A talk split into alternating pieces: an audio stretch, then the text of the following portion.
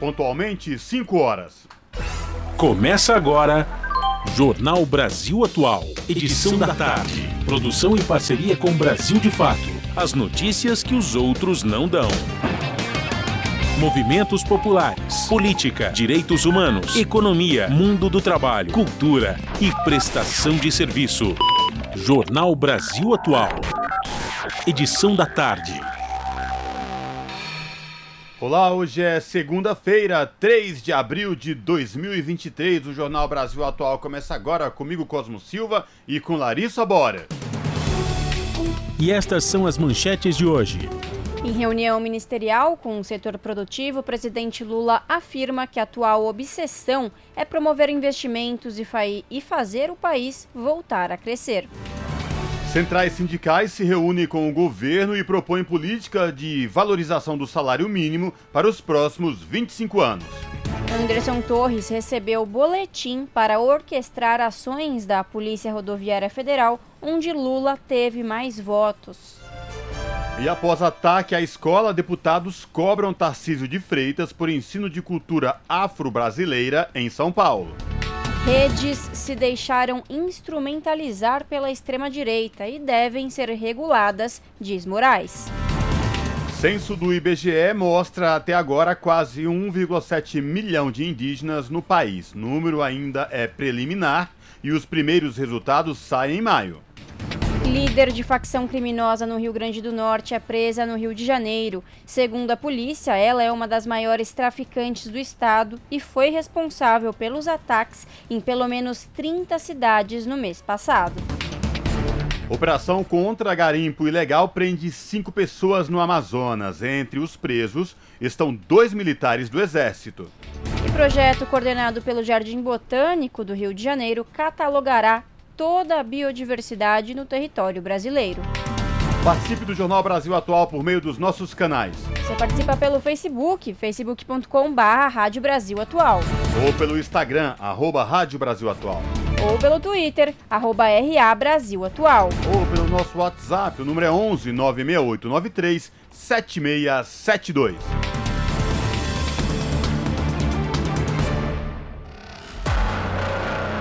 Você está ouvindo? Jornal Brasil Atual, edição da tarde. Uma parceria com Brasil de Fato. Na Rádio Brasil Atual. Tempo e temperatura. Tarde desta primeira segundinha do mês de abril, aqui na capital paulista, é de tempo parcialmente nublado, agora 23 graus. Não tem previsão de chuva para hoje. Durante a madrugada, o tempo fica nublado e a temperatura fica na casa dos 17 graus. Em Santo André, São Bernardo do Campo e São Caetano do Sul, a tarde desta segunda-feira também é de tempinho parcialmente nublado, 20 graus neste momento. Na região do ABC Paulista também não tem possibilidade de chuva para hoje. Os períodos da noite e madrugada serão de tempo firme, com temperatura na casa dos 17 graus. Tempo parcialmente nublado em Mogi das Cruzes. Agora os termômetros marcam 21 graus, sem previsão de chuva na região de Mogi. Os períodos da noite e madrugada serão de tempo firme e a temperatura fica na casa dos 16 graus. E em Sorocaba, região do interior de São Paulo, a tarde desta segunda-feira é de tempo abafado e ensolarado, agora 27 graus. Em Sorocaba não tem previsão de chuva. Os períodos da noite e madrugada serão de tempo pouco nublado e a temperatura fica na casa dos 17 graus. Logo mais eu volto para falar como fica o tempo nesta terça-feira. Na Rádio Brasil Atual, está na hora de dar o serviço. 5 horas e 4 minutos, e a gente costuma, nesse exato momento, aqui no Jornal da Rádio Brasil Atual, edição da tarde, falar do trânsito na cidade de São Paulo via site da CT que é a Companhia de Engenharia de Tráfego da capital. Mas infelizmente o site da companhia está fora do ar desde as 15 horas e a gente não tem acesso de como está o trânsito na cidade de São Paulo. Daqui do nono andar da Rádio Brasil atual na Avenida Paulista, a gente consegue visualizar trânsito aqui na avenida. Quem vai no sentido da Consolação, como quem vai no sentido do Paraíso. Por enquanto, aqui trânsito normal na Avenida Paulista sem nenhum problema para os motoristas. Lembrando que hoje, por conta do rodízio municipal, não podem circular no centro expandido veículos com placas finais 1 e 2. E a situação do metrô e trens aqui da capital, Larissa? Vamos lá, Cosmo. Segundo o site do metrô, todas as linhas operam em situação normal no final da tarde desta segunda-feira. Mesma coisa, segundo o site da CPTM. Todas as linhas estão operando em situação normal, tudo tranquilo, tudo funcionando. Cosmo, e a situação das rodovias nesta segunda? Olha, a Ecovias, que é a concessionária que administra o sistema Anchieta Imigrantes, informa que as duas rodovias Anchieta e Rodovia dos Imigrantes, trânsito tranquilo, tanto para quem desce para a Baixada como quem vem da Baixada para o ABC Paulista ou Capital Paulista pelas duas rodovias, inclusive com boa visibilidade no trecho de serra. E é isso, você que está nos ouvindo, quer passar alguma atualização do trânsito, já que a gente não tem aí, né, o site da CET funcionando, manda para a gente pelo WhatsApp, o número 11 96893 7672. Até a tia Maria ouviu e ligou pra dona Valda. Sintoniza no dia. A Rádio Brasil Atual, lá tem jornalismo de verdade. E tem música de primeira, 100% brasileira. Sem preconceito e sem jabá. É a Rádio Popular. De um povo sem medo de viver e de cantar. Avisa a todos, dá um salve, manda um zap. Essa rádio é nossa voz. Brasil Atual 98.9. Jornal Brasil Atual. Edição da tarde. 5 horas mais 6 minutos. As centrais sindicais formalizaram nesta segunda-feira ao governo sua proposta para uma política de longo prazo, por 25 anos, para a valorização do salário mínimo. Ou seja, não apenas para o atual governo, mas até 2053, com reajuste pelo INPC, aumento real equivalente ao PIB, mais um piso e revisão da aplicação das medidas a cada 10 anos. O documento foi entregue ao ministro do Trabalho e Emprego, Luiz Marinho. Apenas para os três próximos anos, até o final do mandato do governo Lula, a proposta das centrais preserva a fórmula utilizada nos governos Lula e Dilma, com acréscimo no ganho real e acima da inflação. Assim, em 2024, 2025 e 2026, o salário mínimo seria reajustado pelo INPC do ano anterior e o percentual do PIB de dois anos antes, mais 2,40%.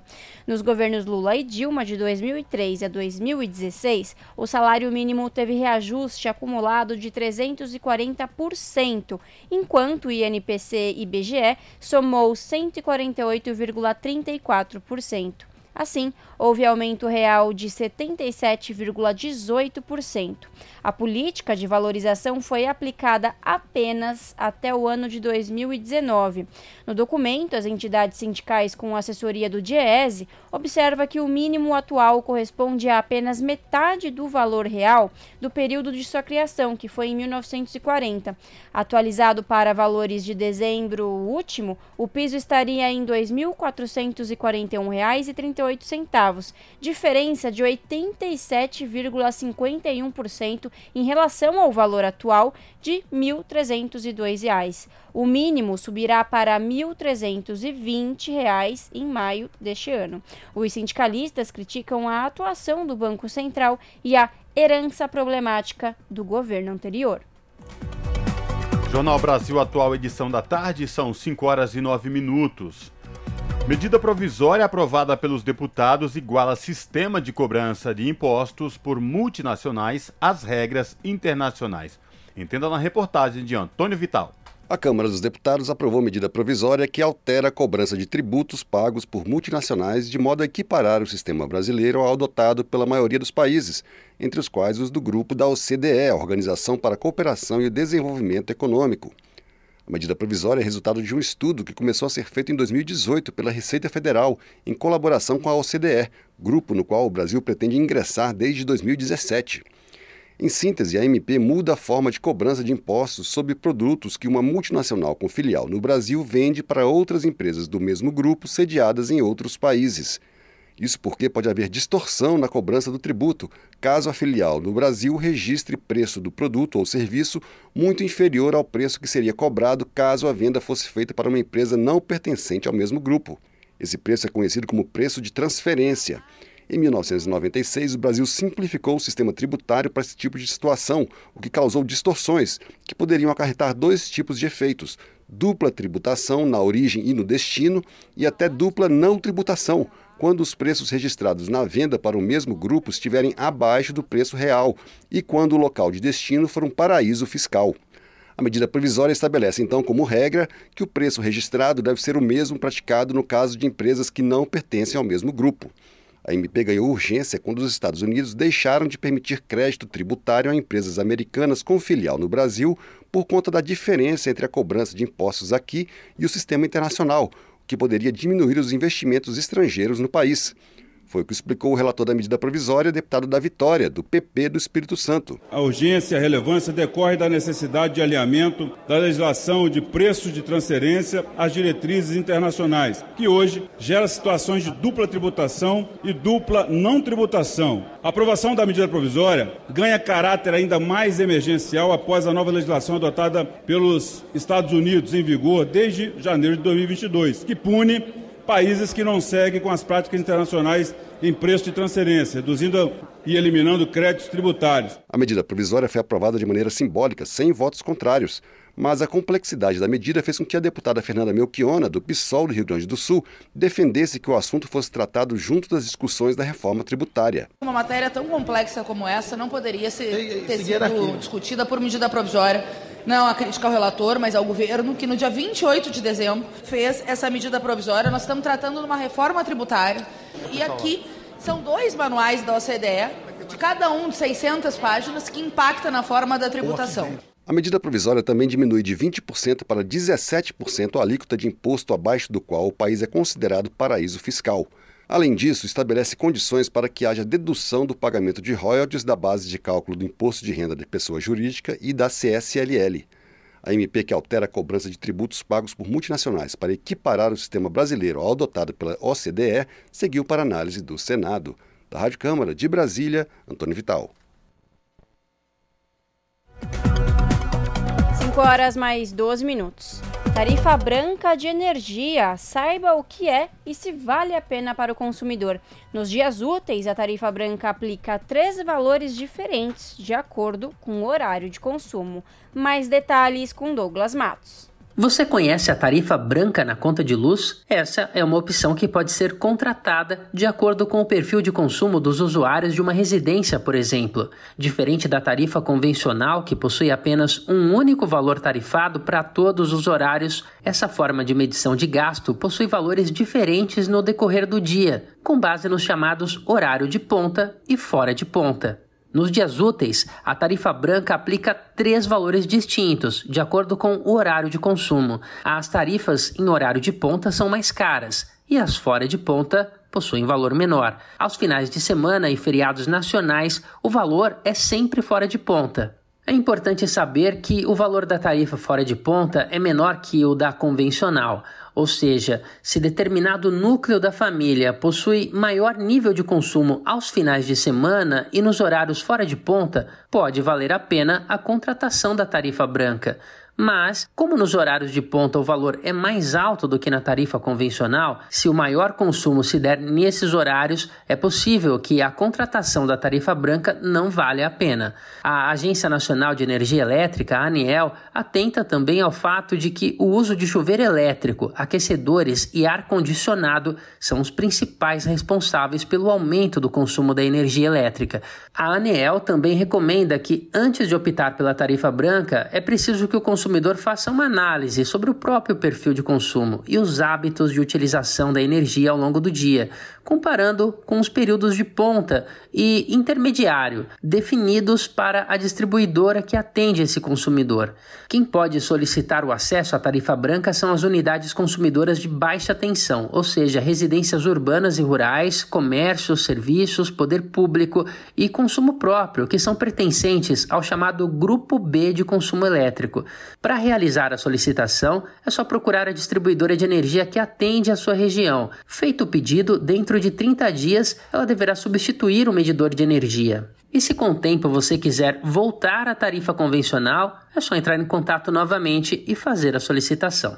Vale ressaltar que quem recebe algum benefício tarifário, como por exemplo consumidores da subclasse residencial de baixa renda, não podem ativar a tarifa branca. O mesmo ocorre com a iluminação pública. As tarifas são definidas todos os anos pela ANEEL e publicadas em resoluções que orientam cada distribuidora de energia. Segundo a agência, quanto maior for a diferença entre a tarifa branca fora de ponta e a tarifa convencional, maiores serão os benefícios da tarifa branca. De São Paulo, da Rádio Brasil de Fato, com reportagem de Mariana Lemos. Locução: Douglas Matos. Jornal Brasil Atual, edição da tarde, são 5 horas e 15 minutos.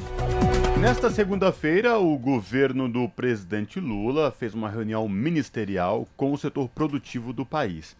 E quem vai trazer as informações para a gente sobre esta reunião é o repórter Tiago Pereira, o Tiago Pereira que é repórter do portal da Rede Brasil Atual, redebrasilatual.com.br. Olá, Tiago, tudo bem? Prazer te receber aqui no Jornal da Rádio Brasil Atual, edição da tarde. Seja bem-vindo. Boa tarde. Tiago? Alô, Tiago, você nos escuta? Tiago? Sim. Agora você nos escuta? Sim. Maravilha. Tiago, hoje o governo do presidente Lula se reuniu, teve uma reunião ministerial com o setor produtivo do país. Queria que você trouxesse para a gente os desdobramentos desta reunião, Tiago. Boa tarde. Boa tarde, Cosmo. Saudações à nossa audiência. Então, Cosmo, foi isso. O governo fez ali uma reunião com esse setor produtivo do governo, né? Justamente para coordenar aí o balanço que eles pretendem fazer na segunda na segunda-feira que vem, no dia 10, para marcar os 100 primeiros dias do governo, né?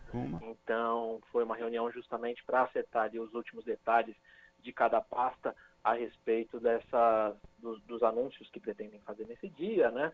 E o tom geral até aqui nesses primeiros 100 dias a marca desse governo foi de reconstrução, né? Como o próprio lema do governo traz, é União e Reconstrução. O esforço até agora foi no sentido de restabelecer as políticas econômicas, fiscais, sociais e tudo mais que foram devastadas pela gestão anterior, né? Então, ah, nos chamou a atenção principalmente a fala do Lula ali, dizendo que combatendo o pessimismo, né? Ah, prometendo aí um crescimento maior do que o próprio mercado está esperando e tudo mais. E aí, na sequência dessa reunião, o ministro Rui Costa, da Casa Civil, também deu algumas sinalizações do que vem depois desses, desses 100 dias, do que, que o governo pretende tocar a, ao longo do ano, ao longo dos próximos quatro anos. E ele citou principalmente que o governo deve anunciar na semana que vem também um novo plano de investimentos. Esse plano ainda não tem nome, mas ele vem aí para substituir o PAC, né, o Programa de Aceleração de, de, Crescimento, que o governo, o segundo governo Lula lançou lá em, 2017, em 2007 uh, que incluía aí o investimento pesado em obras de infraestrutura, né? Uh, e o que chamou a atenção, Cosmo, é que ele destacou uh, principalmente ali a intenção do governo, ele disse que já está trabalhando com a, o Ministério da Fazenda na elaboração de uma proposta de parcerias público-privadas. Então, a novidade com relação. Perdemos o contato aí com o repórter Tiago Pereira. Tiago Pereira que é repórter do portal da Rede Brasil Atual, redebrasilatual.com.br, que estava falando com a gente aí sobre a reunião ministerial do governo do presidente Lula com o setor produtivo do país. Larissa. São 5 horas mais 8 minutos e cinco medidas provisórias podem ser analisadas nesta semana pelo plenário do Senado pelo plenário do Senado. Entre elas estão as que tratam de crédito de carbono, diminuição de taxas de verificação de aparelhos em veículos e benefícios para empresas brasileiras que fazem comércio no exterior. Os detalhes com o repórter Rodrigo Rezende. Os senadores podem votar nesta semana até cinco medidas provisórias do ex-presidente Bolsonaro. Uma delas, a MP 1145, reduz taxas para a verificação do cronotacógrafo, aparelho que monitora e registra a velocidade e distância percorrida por um veículo. Já a MP 1146 atualiza a tabela de vencimentos de brasileiros a serviço do governo que trabalham no exterior, para incluir cidades como Orlando, nos Estados Unidos, Marsella, na França e Cusco, no Peru. Outras duas medidas provisórias tratam de aspectos econômicos. A 1148 prorroga até o fim de 2024 benefícios para empresas brasileiras que fazem negócio no exterior em áreas de produtos alimentícios e construção civil, por exemplo, e a 1152 altera a cobrança de impostos como IRPJ e CSLL para empresas que promovem negócios em que uma das partes é de fora do país. Já a MP 1151 do mercado de créditos de carbono permite que áreas de florestas públicas em contrato de concessão possam ser usadas para esse tipo de comércio. Os senadores também devem votar o projeto que reconhece as escolas de samba como manifestação da cultura nacional, a homenagem faz justiça a um dos aspectos mais relevantes da cultura brasileira, como aponta o senador Paulo Paim, do PT do Rio Grande do Sul. São milhares de empregos gerados nas oficinas, nos barracões, nos ateliês, na costura, no segmento da música, sonorização, entre tantos outros, refletido também, claro, no comércio, no turismo, na hotelaria e no conjunto do setor de serviços. Senadores podem conceder ao município de Guabiju no Rio Grande do Sul, o título de capital nacional do guabiju, um tipo de fruta típico daquela região.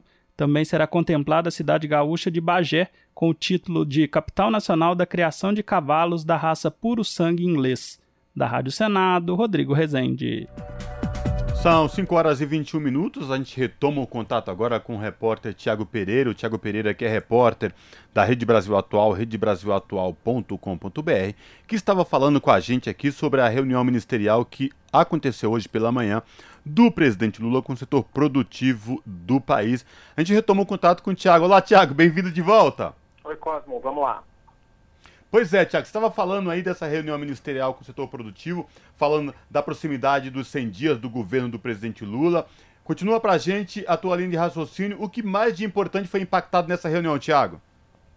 Então, Cosmo, da, da, reunião propriamente, o que ficou foi justamente aquela fala do Lula questionando uh, o pessimismo do mercado. Né? Ele citou ali que o, o, o Brasil vai crescer mais do que o mercado está achando e coisa e tal. Então, ele deu ali uma mensagem de, de ânimo, cobrou que os ministros uh, falem mais sobre as suas propostas e tudo mais, né?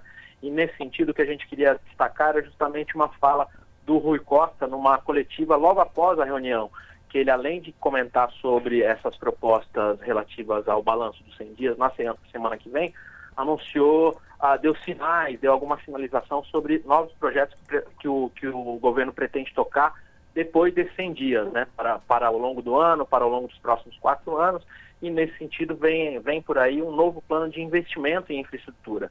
Um substituto, ainda não tem nome esse programa, né, mas ele vai substituir o que foi o Programa de Aceleração de, de Crescimento, o PAC, né, que todo mundo conhece, que foi criado ali em 2007 durante a, o segundo mandato do presidente Lula, e dessa vez, uma inovação importante que o ministro trouxe é a aposta nas PPPs, nas chamadas parcerias público-privadas. Isso porque o ministro falou ali que uh, muitos desses projetos de infra infraestrutura, eles são muito grandes, né, envolvem uma quantidade de capital uh, muito intensiva e por conta disso, às vezes, a própria iniciativa privada não dá conta. Então, esse seria uh, o intuito do governo de entrar junto nesses grandes projetos e aí o, o ministro aproveitou para mais uma vez fazer a crítica à alta taxa de juros, né? A taxa, a taxa básica de juros hoje está em 13,75% desde agosto do ano passado.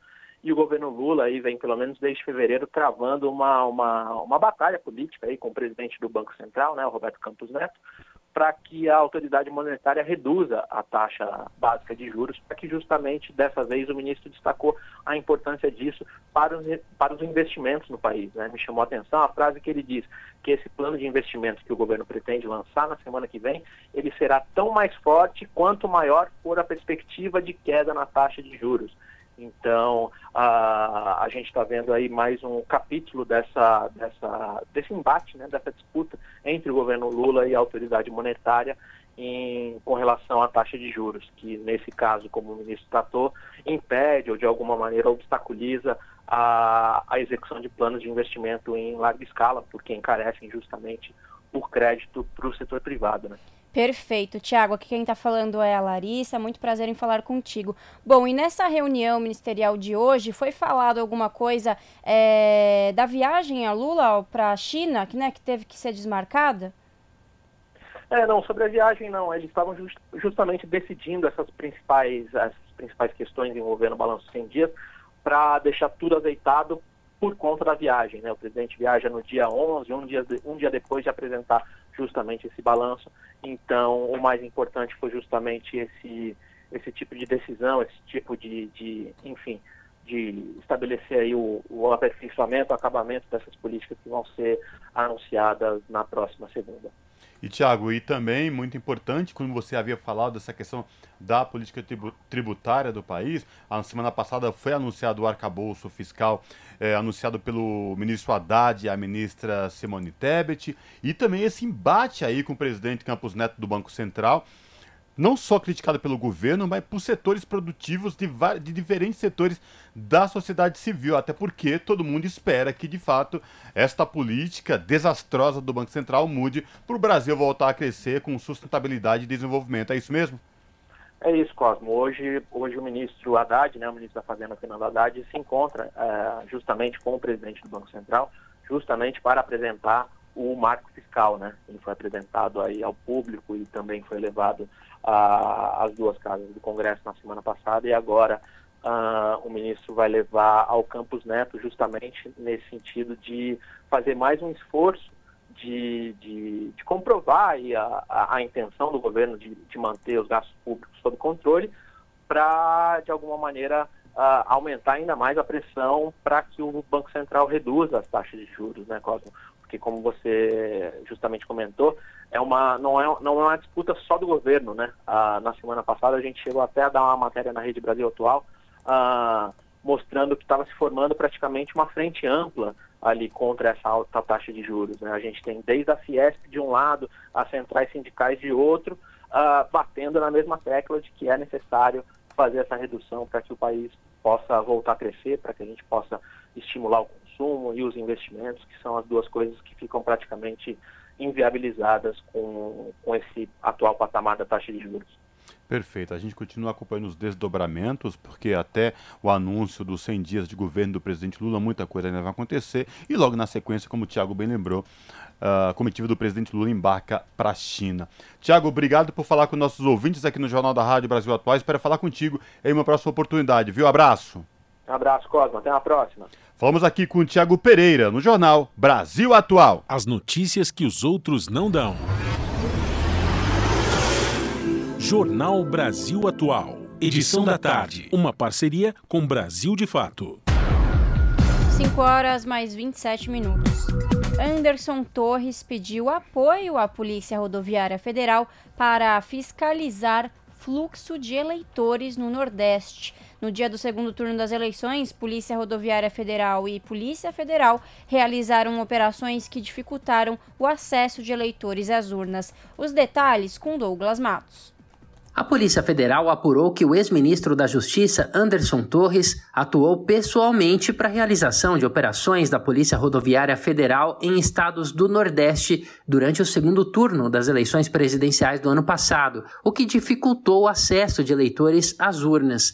Torres teria feito uma viagem à Bahia para solicitar à superintendência da PF no estado uma atuação conjunta com a Polícia Rodoviária Federal contra supostos crimes eleitorais, como compra de votos. No entanto, de acordo com investigadores ouvidos pelo G1, o objetivo era dificultar a locomoção de eleitores na região onde o presidente Lula tinha mais votos historicamente. Na ocasião, a equipe de Anderson Torres teria encaminhado um documento com os nomes das cidades onde deveriam ser realizadas as operações. Em algumas, Lula tinha sido o candidato mais votado no primeiro turno. Esse documento foi elaborado, de acordo com a reportagem do jornal o Globo, pela delegada Marília Ferreira Alencar, que é investigada pela polícia por obstrução de provas relacionadas aos atos criminosos do 8 de janeiro. Em 30 de outubro, a PRF, a Polícia Rodoviária Federal, realizou então as diversas operações de fiscalização que dificultaram o deslocamento de eleitores. Esse tipo de ação tinha sido proibido pelo Tribunal Superior Eleitoral na data do pleito. Após a repercussão, a expressão, abre aspas, deixem o Nordeste votar, fecha aspas, ficou entre os assuntos mais comentados no Twitter. Na ocasião, o ministro Alexandre de Moraes, presidente do TSE, pediu que o então diretor-geral da PRF, Silvinei Vasques, informasse imediatamente sobre as razões pelas quais estavam sendo realizadas as operações da polícia. No mesmo dia, Silvinei tinha publicado nas redes sociais uma mensagem de apoio a Jair Bolsonaro. Da Rádio Brasil de Fato, com informações de Brasília. Locução: Douglas Matos. Jornal Brasil Atual, edição da tarde, são 5 horas e 30 minutos. Líder da facção criminosa no Rio Grande do Norte, Bibi Perigosa, é presa no Rio de Janeiro. Segundo a polícia, ela é uma das maiores traficantes do Rio Grande do Norte e foi responsável pelos ataques em pelo menos 30 cidades naquele estado no mês passado. Os detalhes na reportagem de Cristiane Ribeiro. Policiais da Delegacia de Repressão a Entorpecentes prenderam neste domingo Andresa Cristina Lima Leitão, de 31 anos, conhecida como Bibi Perigosa. A prisão aconteceu em Campo Grande, na zona oeste da cidade do Rio de Janeiro. Segundo a polícia, ela é uma das maiores traficantes no Rio Grande do Norte e foi responsável pelos ataques em pelo menos 30 cidades naquele estado no mês passado. Em nota, a Polícia Civil informou que a traficante foi capturada ao sair do complexo da Penha, na Zona Norte, onde estava escondida. Contra ela foi cumprido um mandado de prisão. Segundo as investigações, a criminosa se abrigou em comunidades fluminenses dominadas pelo Comando Vermelho depois dos ataques terroristas promovidos no Rio Grande do Norte, que incluíram assassinatos, roubos em série, depredação de prédios públicos e incêndios de veículos e residências. De acordo com a Delegacia de Repressão a Entorpecentes, a mulher assumiu o comando da facção após a morte de seu companheiro em setembro de 2016. As condições dos presídios e a custódia de presos foram alguns dos motivos apontados pelos criminosos para a série de ataques no Estado. A Secretaria de Segurança Pública do Rio Grande do Norte informou que há dois mandados de prisão contra Bibi. Durante dez dias de março, foram registrados mais de 300 ataques criminosos no Rio Grande do Norte. Doze suspeitos morreram em confrontos com a polícia e outros dois em operações no Ceará e na Paraíba. 284 suspeitos foram presos e entre as apreensões estão armas, carros, motos, artefatos explosivos, dinheiro, drogas e munições. Da Rádio Nacional no Rio de Janeiro, Cristiane Ribeiro. E após ataque à escola, deputados cobram Tarcísio por ensino de cultura afro-brasileira em São Paulo. Parlamentares querem saber o que o governador está fazendo para aplicar a temática História e Cultura Afro-Brasileira. Os detalhes com Rodrigo Durão. Após ataque à escola, parlamentares do PSOL cobram o governador de São Paulo pelo ensino da cultura afro-brasileira na rede pública. O ofício destinado a Tarcísio de Freitas partiu da deputada federal Luciene Cavalcante e do representante do partido na Assembleia Legislativa, Carlos Gianazzi. No documento, eles questionam a gestão paulista sobre quais medidas estão sendo tomadas para a aplicação de estudos antirracistas nas escolas. O ofício também foi protocolado no Ministério da Igualdade Racial, chefiado por Aniele Franco. O documento foi apresentado em 28 de março, um dia depois do ataque na Escola Estadual Tomásia Montoro, na Vila Sônia, zona oeste de São Paulo. Na ocasião, um adolescente de 13 anos matou uma professora a facadas e feriu outras cinco pessoas. A motivação ainda está sendo investigada, mas uma semana antes, o adolescente teria proferido xingamentos racistas a um outro aluno. O agressor teria sido repreendido pela professora Elizabeth Tenreiro, a primeira a ser atacada no dia 28. Após o caso, os parlamentares do PSOL pediram a aplicação da Lei número 10.639 de 2003. Essa lei estabelece as bases da educação nacional para incluir no currículo da rede de ensino a obrigatoriedade da temática História e Cultura Afro-Brasileira, como explica a deputada Luciene Cavalcante. Então, como a gente está no, no ano que vão se completar 20 anos da lei que implementa nas escolas a garantia do estudo no currículo da história, da arte, é, da cultura africana, a gente pede informações de como as políticas é, educacionais do Estado de São Paulo para o governador e também do Ministério da Igualdade Racial, como que ela está fazendo essa interlocução com o MEC para que de fato ela seja implementada a lei 10.639, que é extremamente importante para o nosso país e inclusive para a gente enfrentar esse tipo é, de violência contra a escola. Em entrevista ao Brasil de Fato, Cavalcante também falou sobre o perfil do ataque dos agressores na escola paulista. Esse tipo de violência específica contra a escola, ela, ela tem é, um fundamento de grupos supremacistas, neofascistas e racistas. É, isso a gente consegue identificar pelo que vem sendo é, revelado das, das investigações, pelos símbolos que eles utilizam e no caso específico desse, desse ataque é, na segunda-feira, a gente teve de fato uma, uma situação de racismo envolvida nessa história. No mesmo dia do ataque, Cavalcante apresentou um requerimento na Câmara solicitando a criação da Frente Parlamentar em Defesa dos Profissionais da Educação. O documento conta com apoio formal de 203 dos 513 deputados. De São Paulo, da Rádio Brasil de Fato, com reportagem de Caroline Oliveira, Rodrigo Durão. Esse é o Jornal Brasil Atual, edição da tarde. Uma parceria com Brasil de Fato. Jornal Brasil Atual, edição da tarde, são 5 horas e 36 minutos. Herança de Bolsonaro, medida provisória que favorece desmatamento, é aprovada na Câmara.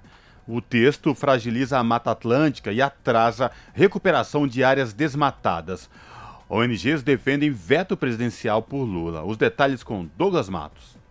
A Câmara dos Deputados aprovou nesta quinta-feira a medida provisória que aumenta para seis meses o prazo para donos de imóveis rurais aderirem ao Programa de Regularização Ambiental, chamado de PRA, e previsto no Código Florestal Brasileiro. Com isso, os proprietários terão mais tempo para restaurar ou compensar o desmatamento na vegetação nativa feito fora dos limites legais.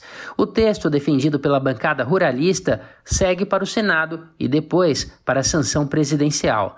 A MP 1150 de 2022, enviada ao Congresso por Jair Bolsonaro, prevê ainda que o prazo para regularização começa a contar somente a partir de uma convocação feita ao proprietário pelo órgão ambiental. O texto muda ainda a Lei da Mata Atlântica ao listar empreendimentos isentos de estudo de impacto ambiental e altera a Lei de Unidades de Conservação, tirando o poder do órgão regulador de definir as zonas de amortecimento no entorno de áreas que precisam ser protegidas.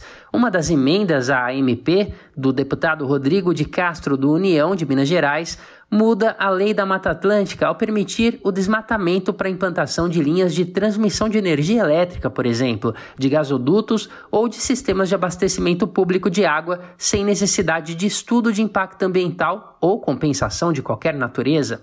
A ONG WWF Brasil se manifestou sobre a emenda, afirmando que ela desprotege as áreas de vegetação primária da Mata Atlântica que nunca foram desmatadas ou que estão em recuperação há muitos anos. Organizações ambientalistas temem que a extensão do prazo para adesão ao PRA trave a implementação do Programa de Recuperação Ambiental. A rede de mais de 60 organizações que compõem o Observatório do Clima chamou a aprovação da MP uma herança da gestão Bolsonaro de retrocesso.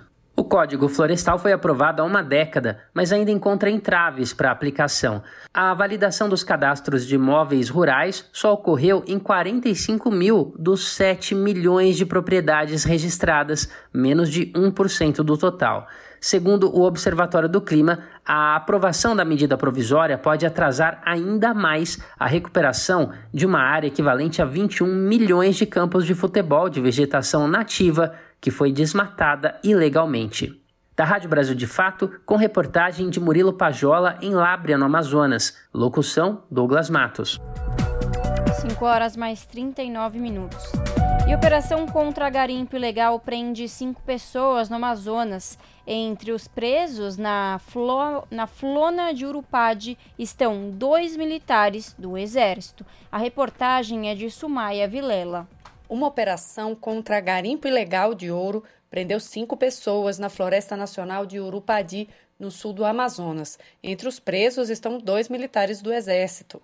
Realizada pela Força Nacional de Segurança e pelo Instituto Chico Mendes, o ICMBio, a operação durou cinco dias e desmantelou 34 acampamentos ilegais, equipados com televisão e acesso à internet. Os agentes queimaram as estruturas, destruíram máquinas e apreenderam armas e munições.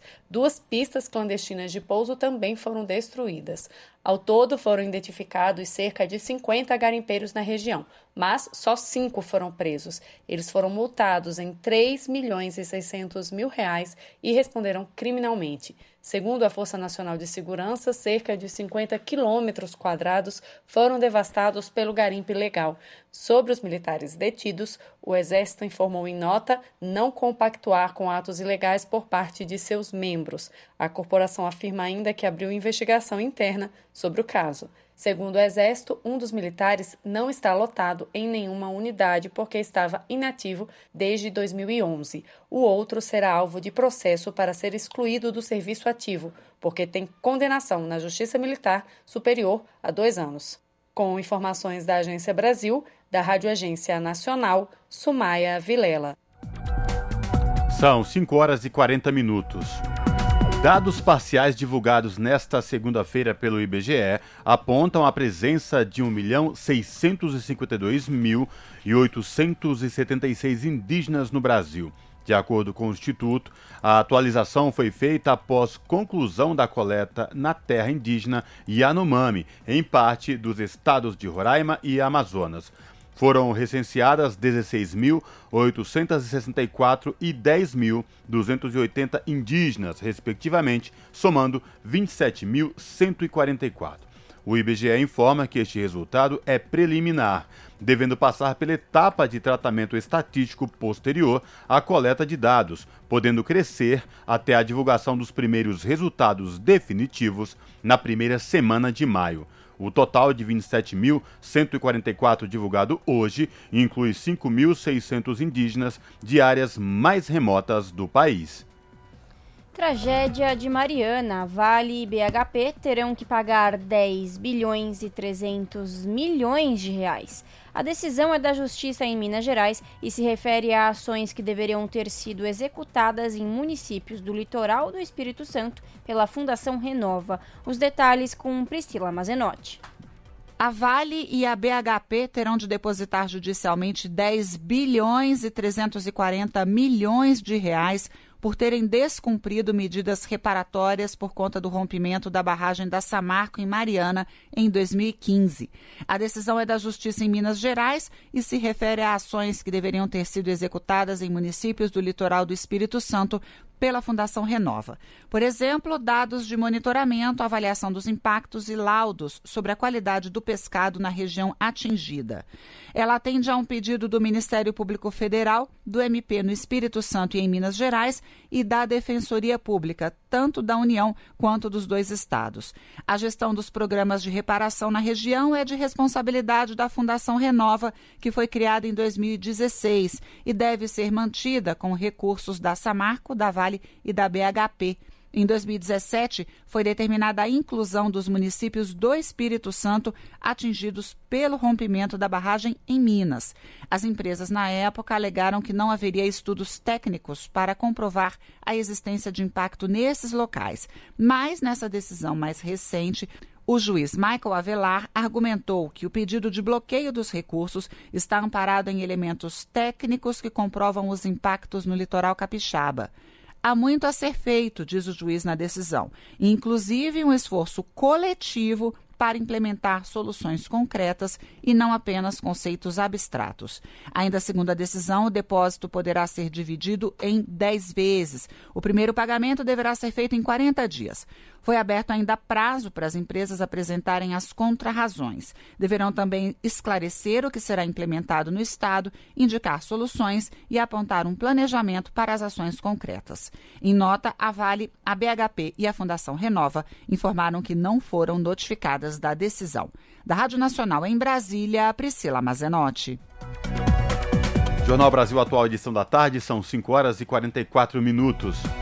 A Comissão de Meio Ambiente discutiu em audiência pública as conclusões do GT Energia do Fórum da Geração Ecológica. Os senadores debateram as propostas legislativas apresentadas pelo Fórum com especialistas do Grupo de Trabalho Energia. A reportagem é de César Mendes. O Fórum da Geração Ecológica reuniu 42 representantes da sociedade civil ao longo de 12 meses para discutir cinco grandes temas: bioeconomia, cidades sustentáveis, economia circular e indústria, energia e proteção, restauração e uso da terra. Três propostas legislativas resultaram dos debates do Grupo de Trabalho Energia. A presidente da Comissão de Meio Ambiente, senadora Leila Barros, do PDT do Distrito Federal, apresentou as propostas. Os projetos de leis apresentados pelo GT Energia foram três. O PL 1878 de 2022, que cria política pública para regular a produção e usos para fins energéticos é, do hidrogênio verde. O PL 1879 de 2022, que cria a política pública para a produção e uso do biogás e do biometano. O PL 1880 de 2022, que cria um programa de incentivos para a produção em escala de células de combustível. Eduarda Zogby, representante da CEPAL, Comissão Econômica para a América Latina e o Caribe, disse que é preciso pensar em iniciativas integradas que possibilitem a quebra de paradigmas na transição para a sustentabilidade energética. A gente quer pensar em fazer veículos elétricos, investir em veículos elétricos, mas a gente tem que pensar isso de forma coordenada e simultânea com a infraestrutura de carregamento de baterias, por exemplo. Então não vale a gente pegar, né, investir numa, numa, numa usina eólica e não pensar na transmissão. Então a gente precisa fazer com que esse crescimento no Brasil seja coordenado. Elbe Aganum, presidente da Associação Brasileira de Energia Eólica, defendeu a necessidade de ousadia para a mudança de paradigmas, mas se disse otimista com as perspectivas dessa transição no caso do Brasil. O que nós podemos dizer é que é possível, que falta muito mais uma governança, um desejo político do que instrumento. Nós temos os recursos, nós temos a tecnologia, nós temos o conhecimento e temos também o capital. Quer dizer, nós temos todas as ferramentas em mãos para chegar numa economia de baixo carbono em 2050. Já Guilherme Sirquis, da ONG Centro Brasil do Clima, criticou a política ambiental do governo Bolsonaro mas não poupou também o novo governo do presidente Lula. O governo Bolsonaro, o presidente Bolsonaro, vai ficar marcado pela história do Brasil como o presidente que destruiu a nossa Amazônia. E o presidente Lula precisa tomar uma decisão se ele vai querer ficar marcado de ser o presidente que vai destruir a nossa Amazônia Azul. É muito perigoso tudo que está sendo dito é, pelo atual governo em relação a exploração de petróleo no Foz do Amazonas. Os três projetos de lei propostos pela Comissão de Meio Ambiente com base nos debates do Grupo de Trabalho Energia do Fórum da Geração Ecológica aguardam análise desde o final do ano passado pelo plenário do Senado. Da Rádio Senado, César Mendes e projeto coordenado pelo Jardim Botânico do Rio de Janeiro catalogará toda a biodiversidade no território brasileiro. A reportagem é de Solimar Luz. O Brasil tem pouco mais de 125 mil espécies de animais e cerca de 50 mil plantas e fungos conhecidas pela ciência. E os números não param de crescer Mas será que é possível saber com precisão, por exemplo, dados sobre os microorganismos? Projeto coordenado pelo Jardim Botânico do Rio de Janeiro, desenvolvido em parceria com cientistas de diversas instituições de pesquisa, quer ampliar esse conhecimento. Segundo Rafaela Forza, coordenadora do projeto, o catálogo da vida do Brasil vai reunir informações sobre todas as espécies que compõem a biodiversidade brasileira, incluindo os fósseis, que podem revelar formas de adaptação dos seres vivos às mudanças ambientais.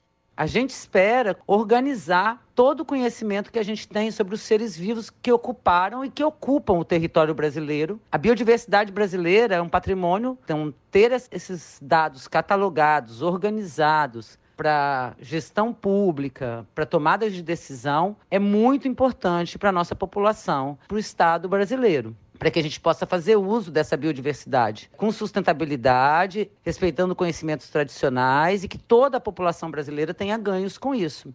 Todo esse material ficará disponível para consulta em uma plataforma online que pode ser acessada a partir do site do Jardim Botânico do Rio de acordo com a instituição, cerca de 1.500 pesquisadores trabalham em rede, o que garante a atualização constante dos dados. Por isso, é possível saber não apenas os números, mas os nomes científicos aceitos ou válidos para cada uma das espécies, entre outras informações. Da Rádio Nacional no Rio de Janeiro, Solimar Luz. São 5 horas e 50 minutos. E o Brasil gera cerca de 80 milhões de toneladas de resíduos por ano. Desse total, somente 4% passa por esse processo, segundo a ABRELP, que é a Associação Brasileira de Empresas de Limpeza Pública e Resíduos Especiais. A reportagem é de Sayonara Moreno. Num país continental como o Brasil, de população superior a 210 milhões de habitantes, cada pessoa produz, em média, 343 quilos de lixo por ano. No total, cerca de 80 milhões de toneladas de resíduos. O número não seria tão impactante para o meio ambiente e a economia se tanto resíduo fosse reaproveitado ou reciclado. Mas no Brasil, somente 4% passa por esse processo, segundo a Abrelp, Associação Brasileira de Empresas de Limpeza Pública e Resíduos Especiais. Para o diretor executivo da organização não governamental Menos um Lixo, Wagner Andrade, o alto custo da reciclagem no país explica a taxa tão baixa. Brasil tem taxas de reciclagem pífias. No Brasil, a reciclagem é uma atividade bitributada. Esse ICMS que é pago de imposto na produção e confecção desse produto ao ser vendido é também pago novamente quando esse material pós-consumo entra na cadeia de reciclagem e ele volta para ser comercializado. O que é insano, que impacta diretamente no custo da reciclagem, fazendo com que muitas vezes ela se torne mais cara do que desenvolver um material a partir de uma matéria-prima virgem.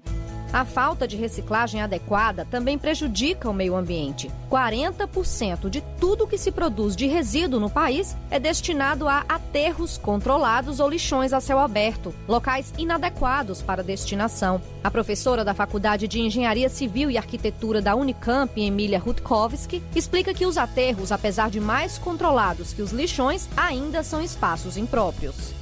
Ao se tornar resíduo, cada resíduo tem sempre um local, uma destinação correta. E neste caso, aterro não é uma destinação correta. Aterro hoje, pela legislação, deveria ser um lugar para se destinar simplesmente o rejeito, ou seja, aquele resíduo que ele não tem mais nenhuma possibilidade de valorização, de ser reaproveitado ou de ser reciclado. Metade das cidades brasileiras não tem políticas de reciclagem e nem aterros sanitários. Para Wagner Andrade, o primeiro passo para mudar esse cenário é oferecer infraestrutura. Esse volume todo de resíduos não está entrando na cadeia da reciclagem e está sendo enterrado efetivamente essa matéria-prima. E a perda é bilionária, né? Empregos que não são gerados, recursos que não são injetados na economia. Então, acho que o primeiro passo é, de fato, a criação de uma infraestrutura real pelo poder público, pelos municípios do Brasil, para se inserirem nessa cadeia da reciclagem, criando operações de coleta seletiva, colocando caminhões, colocando recursos para que esse serviço aconteça nos municípios. Os lixões a céu aberto são a pior forma de destinação de resíduos e ainda estão em metade das cidades do país, o que gera a proliferação de bactérias, a propagação de doenças, contaminação e causa impactos ambientais, como a contaminação de águas subterrâneas. Com produção de Lucinéia Marques, sonoplastia de Jailton Sodré, da Rádio Nacional em Brasília, Sayonara Moreno. Brasil de Fato, 20 anos. Apoie e lute.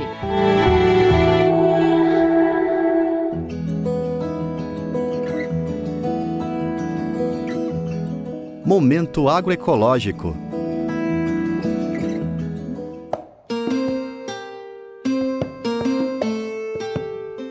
No interior do Paraná, na cidade de Centenário do Sul, próximo a Londrina, o MST realizou em fevereiro a primeira colheita na região de soja convencional, não transgênica. A soja transgênica é geneticamente modificada para suportar agrotóxicos, como glifosato, comprovadamente prejudicial à saúde e com forte relação ao desenvolvimento do câncer. Acostumado com a lida na agricultura sustentável, Edvan Ghisoni, do setor de produção do MST no Paraná, observa que os próprios animais escolhem alimento de origem não transgênica. Você pega um milho convencional e um milho transgênico, dá para galinha, para gado, para porco. O convencional eles comem muito melhor. Eles comem muito melhor.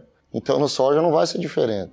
O plantio de soja convencional é um avanço na diminuição do uso de químicos e faz frente a essa lógica utilizada na maioria dos cultivos do grão no Brasil. A produção no acampamento Fidel Castro prova que é possível produzir e gerar renda em mesma quantidade ou até mais. O estudante de agronomia Vitor Hugo Gafo da Silva, do setor de produção do MST, detalha os números da produção de soja não transgênica no local. A produção de soja convencional vem há dois anos, né? Que foi o experimento ano a safra passada e agora essa safra agora. Foram 8 hectares de experimento no início na safra passada e nessa safra agora foram, foram 200 hectares. Diego Moreira, da Direção Nacional do Setor de Produção do MST, apresenta as expectativas para este ano de 2023. Então, esse ano aqui na nossa região, que foi um ano que choveu bem, foi um ano que o clima correu como esperado para a lavoura, ela se mostrou como uma planta totalmente competitiva do ponto de vista da produtividade e até melhor do que a soja transgênica, né?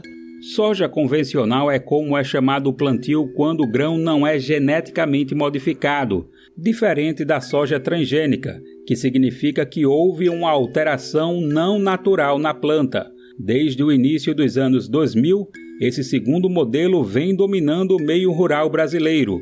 Dados recentes mostram que 95% da soja cultivada no Brasil é transgênica. O estado do Paraná reflete esse domínio, embora iniciativas como a do MST venham apontando outra possibilidade que significa fugir dos agrotóxicos. Alan Tigel, da campanha permanente contra os agrotóxicos, explica a produção transgênica e suas relações com os venenos. A gente está falando de plantas geneticamente modificadas em laboratório, né? não se trata de uma evolução natural, onde se mistura né, a, o código genético dessa planta com genes de outras espécies. Né? Podem ser bactérias, podem ser é, outras espécies que, doadoras de algum gene que vai trazer alguma característica para essa planta. Elas basicamente são desses dois tipos, ou elas são modificadas para aguentar banhos e banhos de agrotóxicos e herbicidas, ou elas são modificadas para elas mesmas produzirem agrotóxicos. A transgenia na soja basicamente é feita por conta de um agrotóxico em específico, o Roundup, produto criado pela multinacional Monsanto, composto pelo glifosato. Diversos países do mundo estão no caminho de banir a utilização dessa composição. A própria OMS, Organização Mundial da Saúde, já emitiu um comunicado considerando o glifosato como potencialmente cancerígeno. A substância é tão forte que, mesmo a soja transgênica, criada para ser resistente, é afetada pela aplicação do produto. Alan Tigel aponta as relações do Roundup com problemas para a saúde humana e para a natureza. O que a gente tem hoje de mais forte né, é a comprovação da relação do glifosato com o câncer. Mas é, não é só isso, né? A gente tem muitos estudos que comprovam a relação do glifosato com problemas nos polinizadores, né? Ou seja, abelhas e outros polinizadores são seriamente afetados pelo glifosato e outros problemas também é, de ordem hormonal, inclusive que podem é, vir a causar danos genéticos e malformações em futuras gerações. Né? Mesmo quem pensa que não consome soja, transgênica ou não, no seu dia a dia, no final das contas, acaba ingerindo esse alimento, mesmo que indiretamente. Isso porque a soja é muito utilizada como ração animal, Portanto, o consumo de carne no geral significa ter contato com a soja transgênica. Além disso, o óleo de cozinha mais popular é composto de soja. Edvan Ghisoni questiona o modelo de produção de soja em latifúndios no país. Você vai comprar um produto, você prefere um com glifosato ou um com sem? Eu acho que qualquer um não vai falar, não, eu quero glifosato na minha mesa. Só que as grandes commodities, os grandes fazendeiros, eles, eles querem conforto. Eles querem lá, tem mato, e lá meter um rendap, um glifosato e se lasque. Mas ele vai comprar do soja convencional, se tiver um óleo de soja. A semente de soja transgênica, na verdade, é um produto, ou seja, tem patente, tem dono. Isso na prática encarece a produção e também põe os agricultores como dependentes dessas multinacionais que têm o controle sobre a produção da soja transgênica da Rádio Brasil de Fato com reportagem de Holanda Depisol e Lucas Weber, de Centenário do Sul, no Paraná. Locução: Daniel Lamir.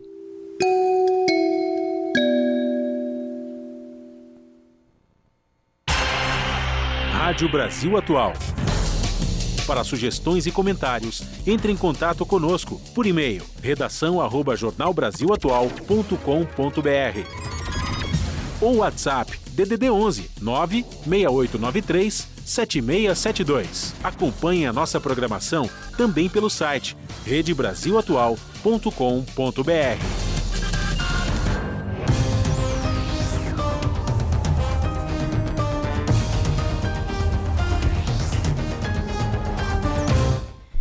18 horas mais um minuto e chegou o momento de fazer conexão com a redação do seu jornal para saber quais são os destaques da edição desta segunda-feira. Lembrando que o seu jornal começa logo mais às 19 horas na TVT, canal digital 44.1 ou pelo canal do YouTube, youtube.com/redetvt. No comando dela, a apresentadora Ana Flávia Quitério. Boa noite, Ana Flávia. Quais são os destaques desta segunda? Olá, Lares e Cosmo, uma excelente noite a vocês e a todos os ouvintes da Rádio Brasil Atual. Aproveito também para desejar uma excelente semana para todos nós, que seja regada de muita paz, de muita saúde, conquistas, né? Porque merecemos. E bora lá então para os destaques da edição de hoje aqui do seu jornal, que está repleto de informações e notícias para vocês. Começando que quase 37% dos trabalhadores brasileiros recebem até um salário mínimo.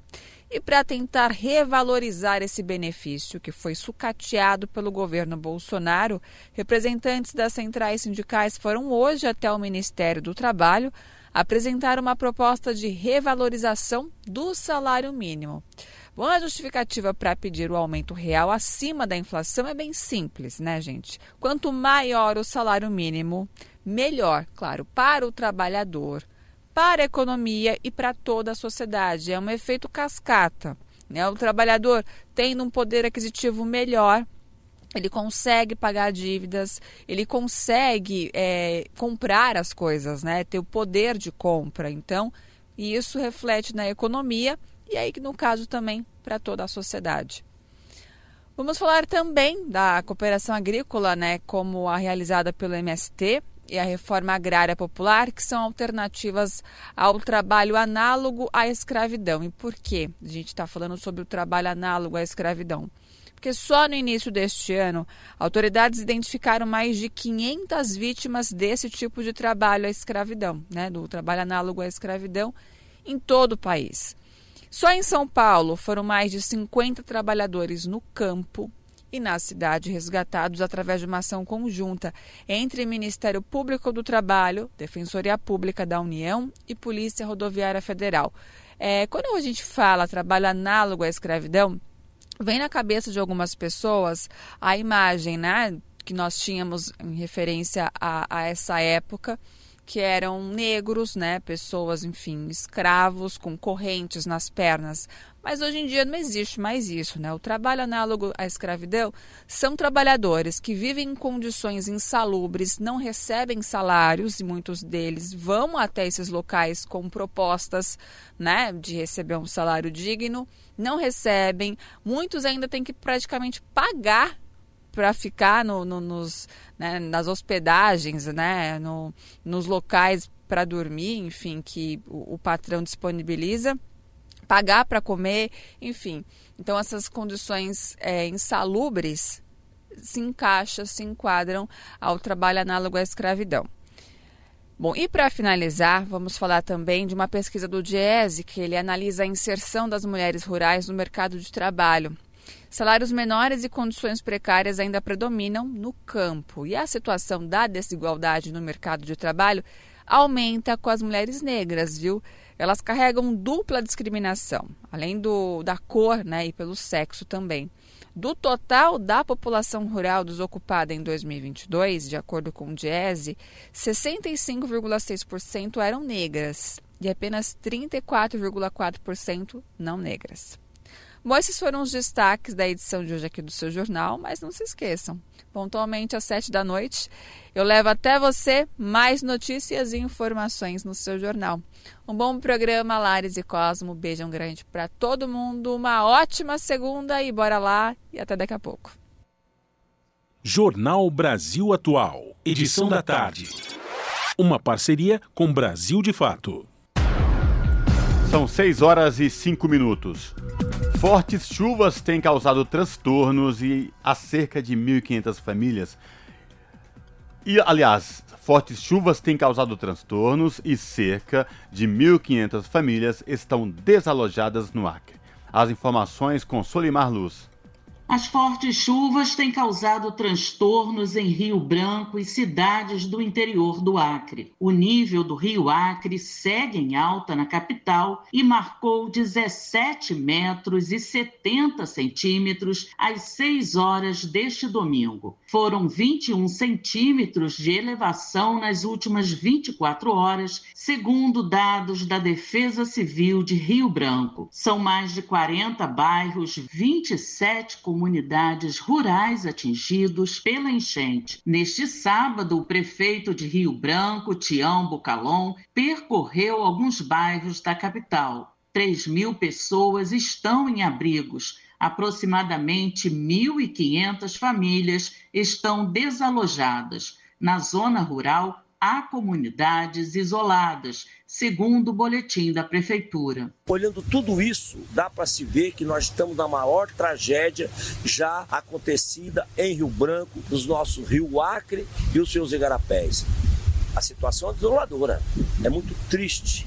E neste domingo, o Acre continuou com chuvas. O Instituto Nacional de Meteorologia chegou a emitir um alerta laranja de chuvas intensas no estado, com validade até às 10 horas desta segunda-feira. Da Rádio Nacional, no Rio de Janeiro, Solimar Luz.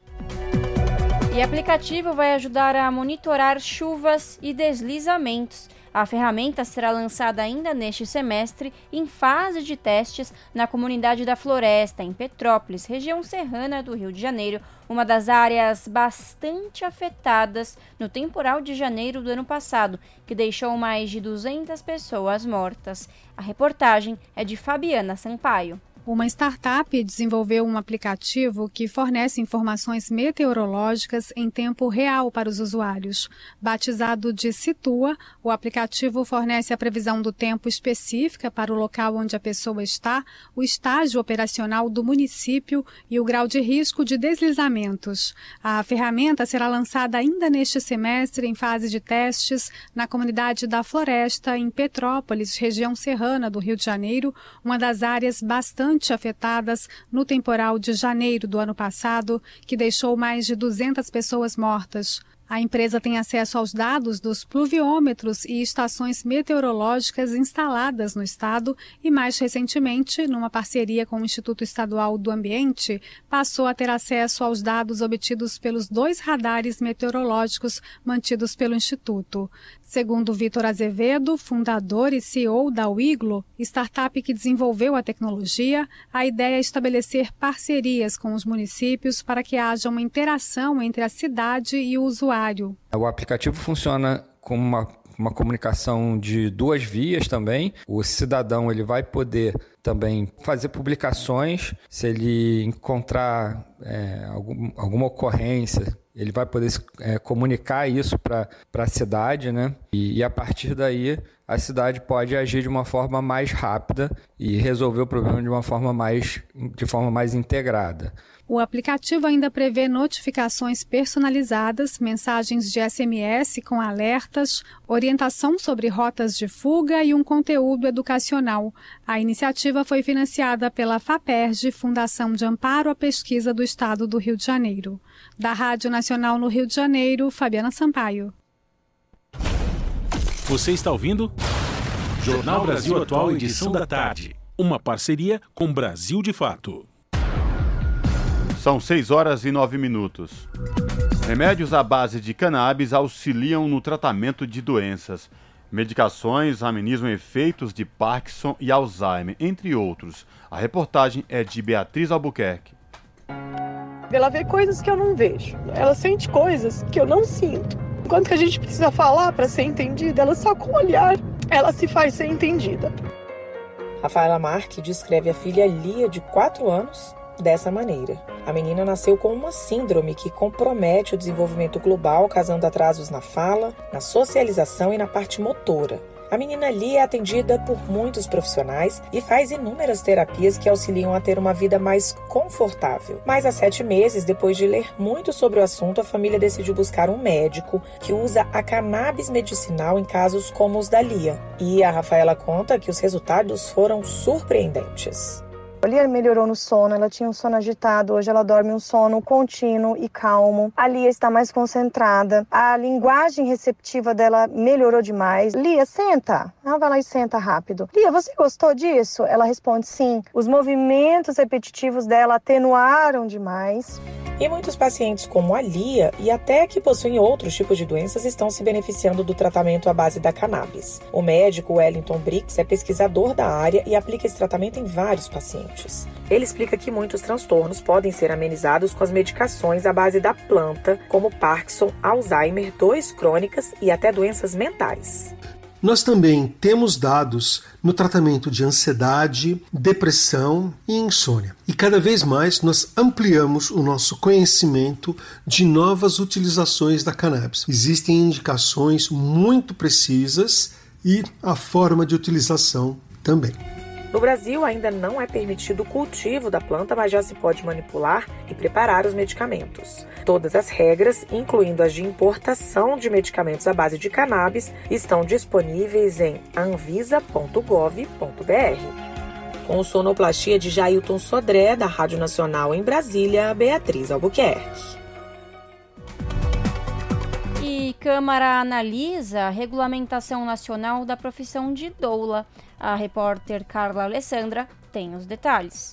A Câmara está analisando o projeto de lei que regulamenta a profissão de doula. As doulas são profissionais que acompanham a mulher durante a gestação, no parto e no pós-parto, proporcionando apoio físico, emocional e dando informações necessárias para que esse processo seja o mais tranquilo possível para as mães.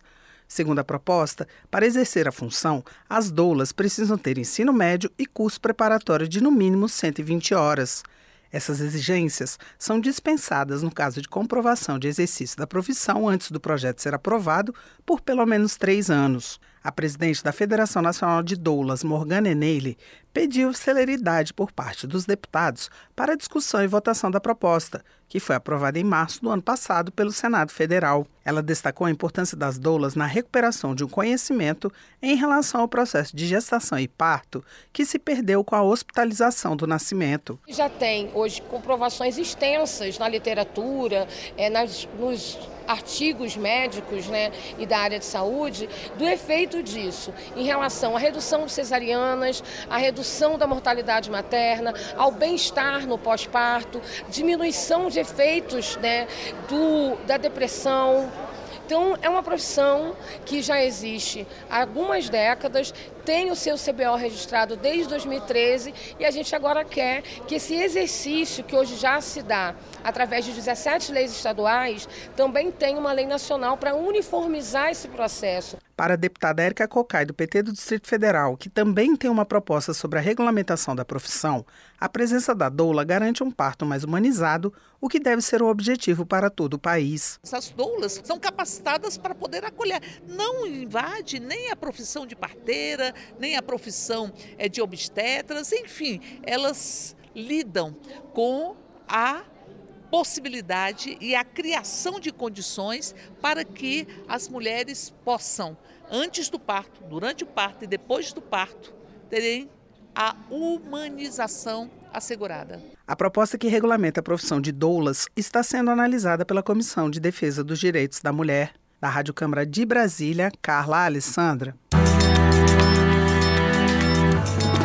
Brasil de Fato, 20 anos. Apoie e lute.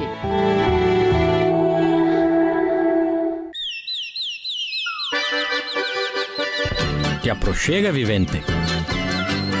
Comece agora o Alimento é Saúde.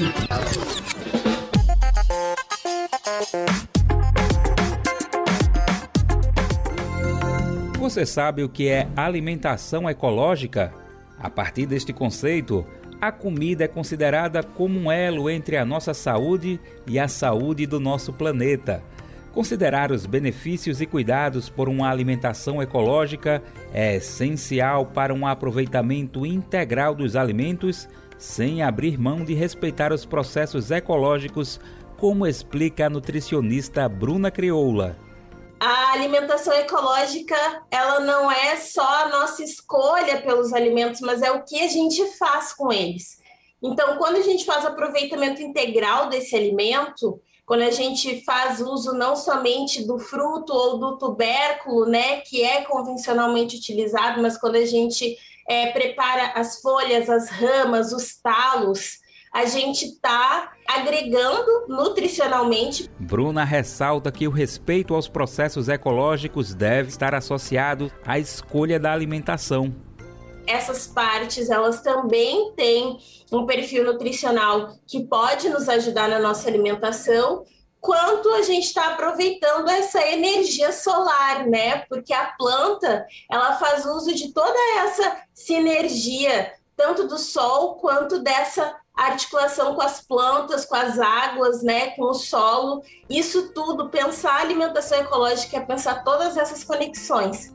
Não é necessário estar no campo para se alimentar ou pensar de forma ecológica, mas para promover uma transformação é preciso participação e abertura para fugir do convencional, como afirma Bruna a urbanização ela afastou da gente experiências que poderiam nos possibilitar uma alfabetização ecológica, que você se, per se permita uh, se aproximar de agricultores e agricultoras agroecológicas e conhecer o trabalho delas. E eu acredito que a gente não pode se restringir só à questão do consumo, porque a transformação ecológica ela pressupõe incidência política. Muitas comunidades no Brasil motivam pessoas a trilharem caminhos ecológicos dentro da alimentação.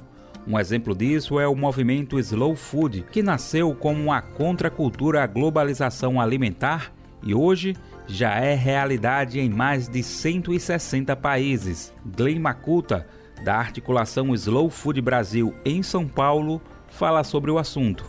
Então, Slow Food tenta trazer luz a, a, esse olhar, né? De ter uma visão um pouco mais completa, né? Do que, que é esse alimento, né? De onde que ele vem. Então, traz toda essa contraposição mesmo. A gente valoriza muito a questão da cultura alimentar e da biodiversidade alimentar, né? Da sociobiodiversidade, de forma geral. A nutricionista Bruna Crioula afirma que, mais do que se alimentar bem e saber quais produtos consumir, a alimentação ecológica propõe uma desconstrução de como nos enxergamos na sociedade e na natureza. Precisamos nos entender mais como bicho e menos como gente. Porque quando a gente se entende como bicho, a gente reconhece que é interdependente dessa teia da vida. E à medida que a gente vai se transformando em gente urbanizada, gente pautada, né, pelos valores capitalistas, isso nos afasta de experiências é, sensoriais que nos permitem ampliar o entendimento do que é alimentação e de como ela é uma estratégia importante para a preservação ambiental e para a promoção da saúde humana. Confira o link do movimento Slow Food Brasil na versão online desta matéria, no site da Rádio Agência Brasil de Fato, radio.brasildefato.com.br. Repetindo, radio.brasildefato.com.br da Rádio Brasil de Fato com reportagem de Talita Farias. Locução Daniel Lamir.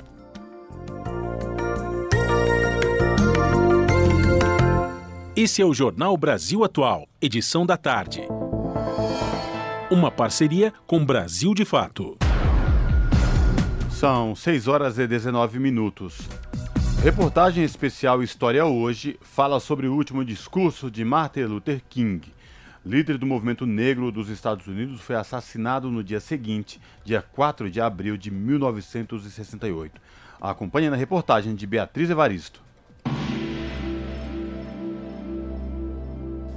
Something isn't done and done in a hurry to bring the colored peoples of the world out of their long years of poverty, their long years of hurt and neglect, the whole world is doomed. Se algo não for feito e com pressa para tirar as pessoas de cor do mundo de seus longos anos de pobreza, seus longos anos de mágoa e negligência, o mundo inteiro está condenado. Disse o pastor e líder do movimento negro norte-americano Martin Luther King Jr., em 3 de abril de 1968. Luther King estava na cidade em apoio à greve dos trabalhadores da limpeza pública que lutavam por melhores condições de trabalho. Diante de uma multidão no templo Bishop Charles Mason, em Memphis, Tennessee, nos Estados Unidos, Luther King fez seu último discurso antes de ser assassinado. Cerca de duas semanas antes, Luther King havia falado diante de 25 mil pessoas em uma reunião do movimento pelos direitos civis em Memphis. Poucos dias depois, voltou para uma marcha por melhores condições de trabalho, mas teve que deixar o protesto às pressas por causa de reações violentas. A ameaça de novos conflitos colocou em dúvida o retorno de Luther King à cidade. Mas, mesmo assim, ele decidiu voltar para organizar uma nova marcha. Naquele 3 de abril, em um trecho do discurso, relembrou a noite de autógrafos de 1958, em que levou uma facada. Na época, o New York Times publicou que se ele tivesse espirrado com a faca cravada no peito, teria morrido. Ao contar sobre aquele momento, disse que estava feliz por estar vivo e estar diante daquelas pessoas. Luther King conclamou a todos para lutar pelos direitos trabalhistas dos coletores de lixo. Agora vamos marchar de novo e temos que marchar de novo para colocar a questão onde deve estar e forçar todos a ver que há 1.300 filhos de Deus aqui sofrendo às vezes passando fome, passando por noites escuras e tristes, imaginando como isso vai acabar. Disse ele no seu último ato público de mobilização popular. No dia seguinte ao discurso, que ficou conhecido como Topo da Montanha, o pastor Martin Luther King Jr. estava na sacada de um hotel quando foi atingido por um tiro e não resistiu. O assassinato provocou grande revolta na população, resultando em mais de 40 mortes em todo o país. História hoje, redação de Beatriz Evaristo, sonoplastia Jailton Sodré. Apresentação Gilson Santa Fé. 18 horas mais 22 minutos. Para Djamila Ribeiro, luta contra racismo no Brasil deve manter características do país. Em entrevista à ONU News, filósofa brasileira afirma que as nomenclaturas preto e negro não podem ser usadas com base na experiência dos Estados Unidos. Mais detalhes na reportagem de Mônica Grayley, da ONU News. As palavras são importantes numa narrativa política e em estratégias de comunicação. Elas têm significados e significantes. Para a ex-professora universitária e filósofa Jamila Ribeiro, a luta contra o racismo no Brasil e o movimento negro só se fortalecem ao aplicar conceitos e palavras que traduzam a realidade do país.